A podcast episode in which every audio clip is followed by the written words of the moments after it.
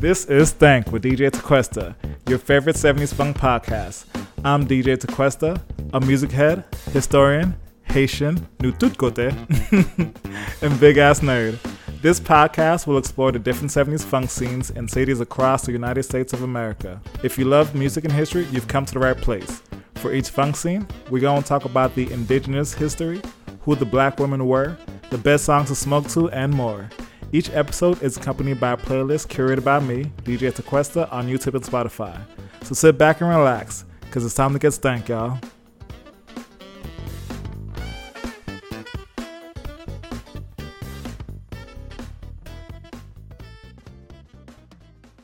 DC, what up? Today's episode is all about 70s funk in the DMV. Before Chuck Brown was a godfather of go-go, he was getting down with Chuck Brown and the Soul Searchers. But to understand 1970s DC, we gotta go way back. Over 10,000 years ago, we found ourselves with the Nacotchtank people. Nacotchtank is Algonquin for town of traders. These folks lived and presided over the major crossroads of the Potomac and Anacostia River. They interacted with multiple tribes and peoples from the coast and the interior. They traded fur with people as far north as Lenape land, or Brooklyn, where I live now. The name Anacostia comes from the English colonizers' attempt to pronounce and write down their name. Rumor has it, they referred to them as Nacotchtan, and somewhere in history, an A was added. These people lived all over D.C. In addition to living along the southeast side of Anacostia River, they lived on land which is near the National Mall. There were signs of the tribe's existence near Garfield Park between 1st and 2nd Street southeast on Capitol Hill. By 1700, though, nearly all the Nacotchtank were gone.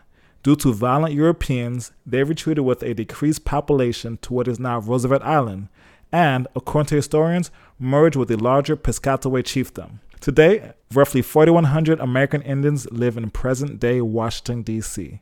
The Nacotchtank folks live in what is now Ward 7 and 8 of D.C. And now we're in 1867, when the U.S. Bureau of Refugees, Freedmen, and Abandoned Lands, also known as the Freedmen's Bureau, established the area as a post-Civil War community for formerly enslaved persons. Barry Farm became the first community in the district for African-American homeowners. And that's right, Barry Farms and much of D.C.'s black population is in Ward 7 and 8. 266 families had moved to the site within 2 years of its establishment. The community banded together to clear land and cultivate gardens and livestock.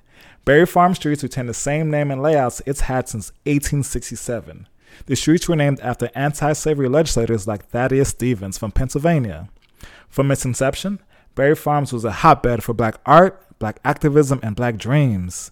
About 100 years later, we find Etta Mae Horn, who lived on Stevens Road.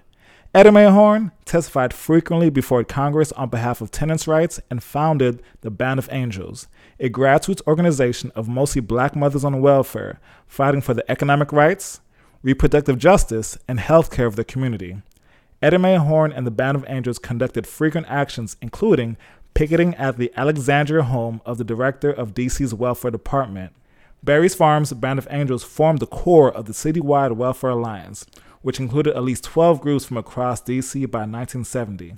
Etta Mae Horn and the Band of Angels' victories including getting funding for residential renovations and increasing abortion access in local hospitals. After decades of disinvestment and violence from the local and state governments, Barry Farms and the surrounding areas have been targeted by real estate developers and government officials. A fresh young artist out of Anacostia, Yotunde Mande Sap, perfectly capitalized this in their painting E-Racism, showing a young black woman sitting in front of the condemned building with moccasins on the power line. In April 2019, the Barry Farms Tenants and Allies Association, along with Empire DC, submitted a nomination for Barry Farms to be claimed a historic landmark. On January 30th, 2020, Barry Farms will get that designation, getting 5 buildings landmarked out of the 31 they proposed. And now that we got the scene, let's get into the music, y'all. We're going to highlight different songs from my smokers, my steppers, and my conspiracy brothers that capture the different sounds and themes of 1970s DC. For my smokers out there, we have William DeVine, Be Thankful What You Have, and Feel Like a Child by Black Heat. Be Thankful is a great way to relax and have the music connect your spirit of gratitude. The bass line is giving you all the funk you want, reminding you to find the beauty, joy, and love where you can find it. Feel like a child? This for those times when you don't know what the hell is going on.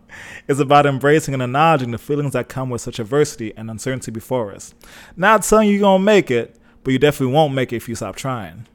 For my steppers out there, we have Hit and Run Lover by the Dynamics Superiors and Gotta Go Home by Mixed Breed. For Dynamics Superiors, this is one of their funkier songs with a bass line to move your feet. Lead singer Tony Washington glides on the track, hitting all the highs and lows. Gotta Go Home by Mixed Breed. This for my romantic folks, y'all.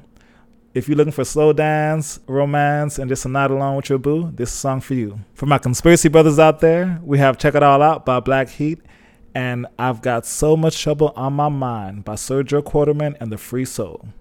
And I quote, "The president, look at the president. He's selling from us all, spending our money and talking trash and having himself a ball. Oh, Nixon, Nixon, Nixon." And trust me, that was not written in 2020. 1974 doesn't feel that long ago as Black Heat encourages you to get deeper into social and political awareness. Sergio Quarterman, who went to Dunbar High School, wrote "I've Got So Much Trouble on My Mind," and if that sounds familiar, you've got it right. It is the opening line to Public Enemy's Welcome to the Terror Dome. The songs talk about the rising prices, air pollution, the war in Vietnam, and the ills of city life. They express a lot of the concern and sentiment about the time and future of Black DC in the 1970s.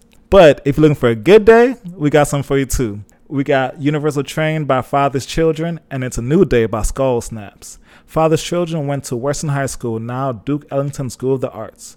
Father's Children extends an invitation to all the righteous on a universal train during a time of uncertainty, knowing it's not about how fast or where you go, but who you go with. It's a New Day by the Skull Snaps, and oh man, the Skull Snaps had the best drums. Their drum breaks were legendary, and this song has been sampled over 200 times. Now, Maggie San, listen, I'm going to tell y'all real quick, I just learned what a breakdancer was.